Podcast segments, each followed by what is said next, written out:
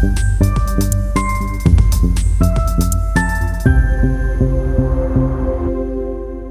الله الرحمن الرحيم. السلام عليكم أعزائي المستمعين. إن شاء الله تكونون بخير. كالعادة معكم عبد الله بن علي ومحمد بن عيسى. كيف حالك محمد؟ الحمد لله بخير ونعمة. شو أخبارك عبد الله؟ الحمد لله تمام. اليوم حلقتنا بعنوان اضطراب تشوه الجسم. اضطراب تشوه الجسم هو مرض نفسي ويتسبب في عدم توقف المريض عن التفكير في واحد أو أكثر من العيوب أو النقائص التي يتصورها عن مظهره وهي في الأساس عيوب بسيطة وقد لا يراها الآخرون. لكن المريض قد يشعر بالحرج الشديد والخجل والقلق لدرجة تضطره إلى تجنب الكثير من المواقف الاجتماعية. وعند الإصابة باضطراب تشوه الجسم يركز المريض بشدة على مظهره وشكل جسده وينظر في المرآة كثيرا ويبالغ في الاعتناء بهندامه أو تلقي عبارات الاستحسان والقبول من الآخرين.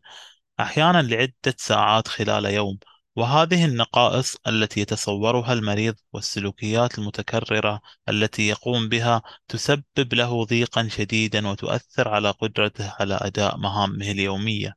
وربما يلجأ إلى العديد من الإجراءات التجميلية في محاولة إصلاح العيوب التي يتصورها عن نفسه وفيما بعد قد تشعر بسعادة مؤقتة أو يقل شعورك بالضيق ولكن غالبا ما يعود الشعور بالقلق مرة أخرى وتواصل البحث عن طرق أخرى لإصلاح النقائص التي تتصورها. وقد يتضمن علاج اضطراب التشوه الجسمي العلاج السلوكي المعرفي والأدوية. الأعراض تتضمن علامات اضطراب تشوه الجسم وأعراضه ما يأتي. واحد أن تكون مشغولا للغاية بوجود عيب متصور في المظهر لا يراه الآخرون أو يبدو طفيفا لهم. اثنين اعتقادا قويا أن لديك عيبا في مظهرك يجعلك قبيحا أو مشوها. آه، ثلاثة الاعتقاد بأن الآخرين يأخذون ملاحظة خاصة عن مظهرك بطريقة سلبية أو أنهم يسخرون منك. أربعة الانخراط في السلوكيات التي تهدف إلى إصلاح أو إخفاء العيب المتصور الذي يصعب مقاومته أو التحكم فيه مثل تكرار تفقد المرآة أو التزين أو انتقاء الشعر من الجلد. خمسة محاولة إخفاء العيب المتصور عن طريق تصفيف الشعر أو المكياج أو الملابس. ستة مقارنة دائمة لمظهرك مع الآخرين. سبعة تكرار الاطمئنان بشأن مظهرك من الآخرين. ثمانية وجود ميول الكمال. تسعة السعي وراء تقنيات التجميل مع القليل من الرضا بشأنها. عشرة تجنب المواقف الاجتماعية.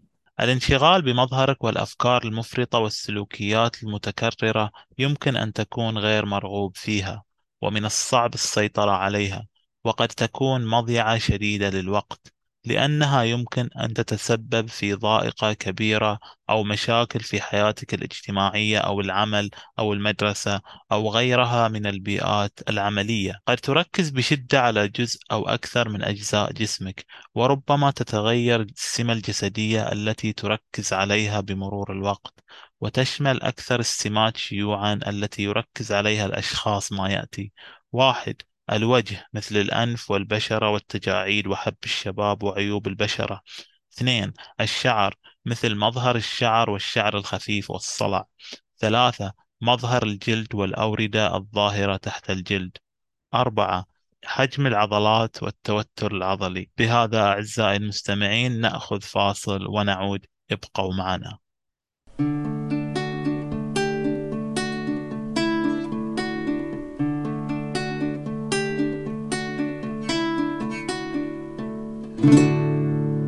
عدنا لكم مرة أخرى أعزائي المستمعين نكمل موضوعنا. عوامل الخطر يبدأ اضطراب تشوه الجسم عادة في بداية سن المراهقة ويؤثر على كل من الذكور والإناث.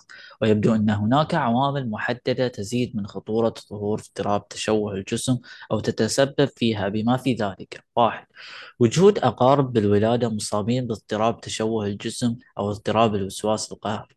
اثنين التجارب الحياتية السلبية مثل الانتهاك أو الإهمال أو المضايقة في الطفولة. ثلاثة سمات شخصية محددة مثل توخي الكمال. أربعة الضغط المجتمعي أو توقعات الجمال. خمسة الإصابة بمرض متعلق بالصحة العقلية مثل القلق أو الاكتئاب. الآن نتطرق إلى الوقاية.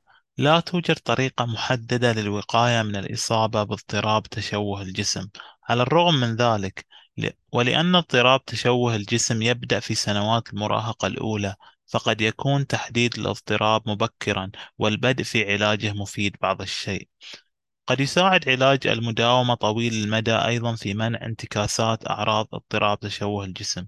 أيضا أحب أركز على نقطة وسائل التواصل الاجتماعي. لا تجعل الصور المنتشرة في وسائل التواصل الاجتماعي تؤثر على قناعاتك بمظهرك. أغلب هذه الصور قد تكون معدلة. وفي الختام وصوركم فأحسن صوركم. تحدثنا عن اضطراب تشوه الجسم أعراضه وعوامل الخطر والوقاية منه. شكرا لكم أعزائي المستمعين على حسن استماعكم. كان معكم محمد بن عيسى وعبد الله بن علي. لا تنسوا الاستماع إلى الحلقات السابقة نتمنى أن نكون قدمنا لكم النافع والمفيد. نلقاكم في الحلقة القادمة.